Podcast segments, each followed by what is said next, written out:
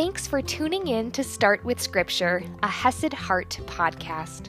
I'm your host, Audrey Grove, here to bring you scripture reading and application that can fit into your morning routine and your busy schedule. Learn more at HesedHeart.com.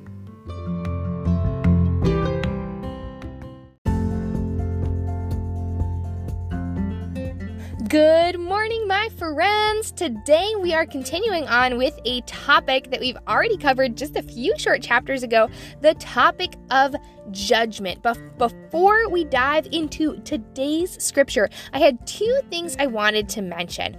First, before we even get into this topic of judgment, kind of had to do again with, you know, looking back to what we saw yesterday that we as believers are called to treat sinners differently, whether they are in the church, calling themselves Christians, or out of the church, right?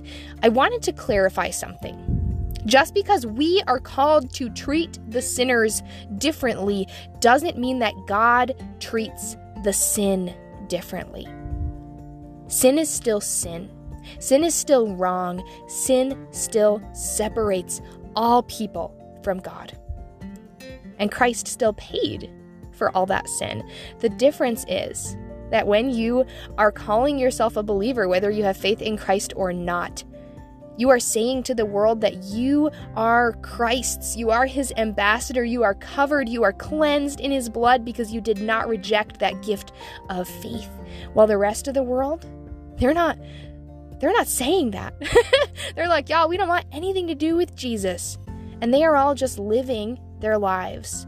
So so we treat them with different standards because they are claiming to be holding to and living by different standards, but God still treats the sin the same and he still loves all of the people. He still has a great love for them, a high view of who they are and how much He loves them, but also a realistic view of the sin that exists in their lives. So I just wanted to clarify that a little bit. And back to judgment. So, a couple chapters ago, in chapter 4, the very beginning, Paul was talking about this. But with me, it is a very small thing that I should be judged by you or by any human court. In fact, I do not even judge myself. And he went on to say that basically the Lord is the only one who can judge us. And I wanted to share, I did get some wonderful feedback from this episode. Someone mentioned, wow, God really wanted me to hear this. Because they were, were judging themselves for every tiny thing. God's word is so powerful, and it is such a good reminder to us where our priorities should lie and how God wants our actions to look. We talked about that burden or blessing, right? The law being not the burden that it feels like it is, but it's actually a blessing. And it's the same thing with this idea of judgment. This, this blessing that we don't have to judge ourselves.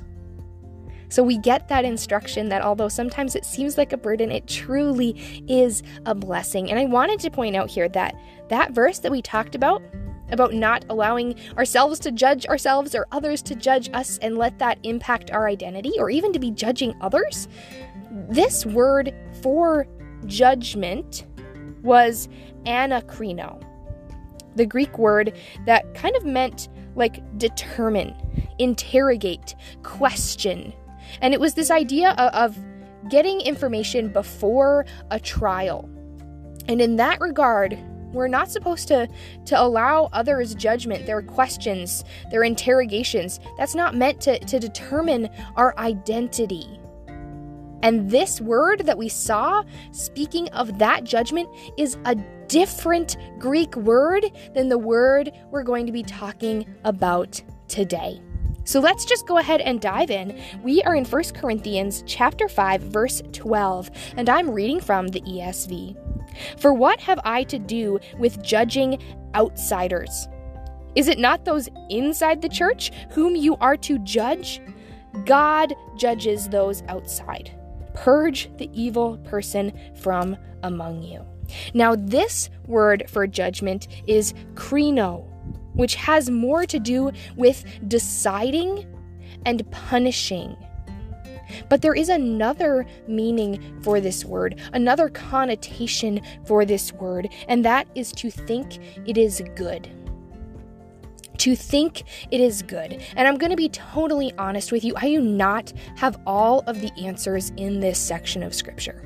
I don't. I don't know everything, and that's okay. That's good. God is bigger than my tiny brain.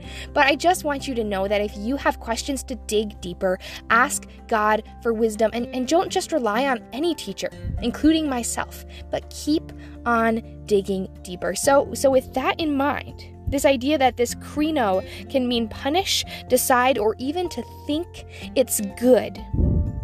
Paul says, What have I to do with judging outsiders? right? Again, that distinction between how we treat the sinner outside of the church versus how we treat the sinner inside. Again, having nothing to do with how God treats sin, just how we as people treat the people. and he says, What have I to do with deciding or punishing outsiders? And I think that's a great view to take. A great reminder that we are not called to go around punishing people for living in sin outside the church. That's not that's not a thing. We're called to love those people and to share truth with them. But we're not to go around judging them for their sins because we're sinners too. He goes on, is it not those inside the church whom you are to judge? God judges those outside. And this is very interesting to me because he had just said, to a church, right? A few verses before, that it's a very small thing that I should be judged by you. And now he's saying, is it not those inside the church whom you are to judge? So, on the surface level in English, it seems like he's saying two different things, right? But when we look at that Greek word and we remember that they are two different words, it's a small thing that I should be judged by you. I should be questioned by you. I should be interrogated by you. And now here he's saying, inside the church, whom you are to judge. And, remember that one connotation means to think it good, to think it good. We know there is only one true judge of everything, and that is God. And what exactly our role is in this judgment, again, I don't have all the answers. it, it is a little bit confusing. But I know that we, we trust our Lord and that we can trust Him to show up for us and to do things in a just way. But what we do see is a responsibility, like we saw before, to set boundaries, to call out sin within the church. That is a role that we are taking on. And so, tomorrow, we're going to kind of continue this and go a little bit deeper into this idea of the believer's role in judgment. And again, I don't have all the answers, but remember that that God does. And that we can trust Him even when we're confused. We can trust His character, that He is just and loving. He is merciful and good, but He's also holy. And so when it doesn't make sense, we can run to Him and trust, trust Him. So just just mull on that idea of judgment that like we don't have to take vengeance for God because that's his job. We don't have to be questioning and interrogating ourselves or allowing others to do that and allowing that to determine our identity because our identity lies solely in Christ. And I'll see you tomorrow for Judgment Part 2.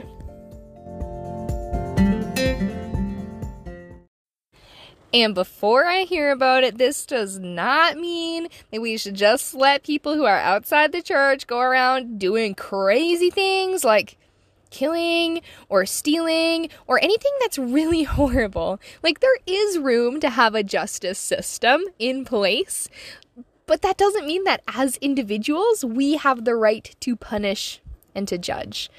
And I know it's all so complex and there's so many things to consider. So I just want to say thank you so much for sticking with me as we are looking at the meat of scripture, the hard things in scripture that we need to to dive into and to bring to God. And I just encourage you to keep on bringing it to God. Bring your questions, bring your confusions, bring your thoughts. Ask for wisdom and just trust him, he who has every single answer.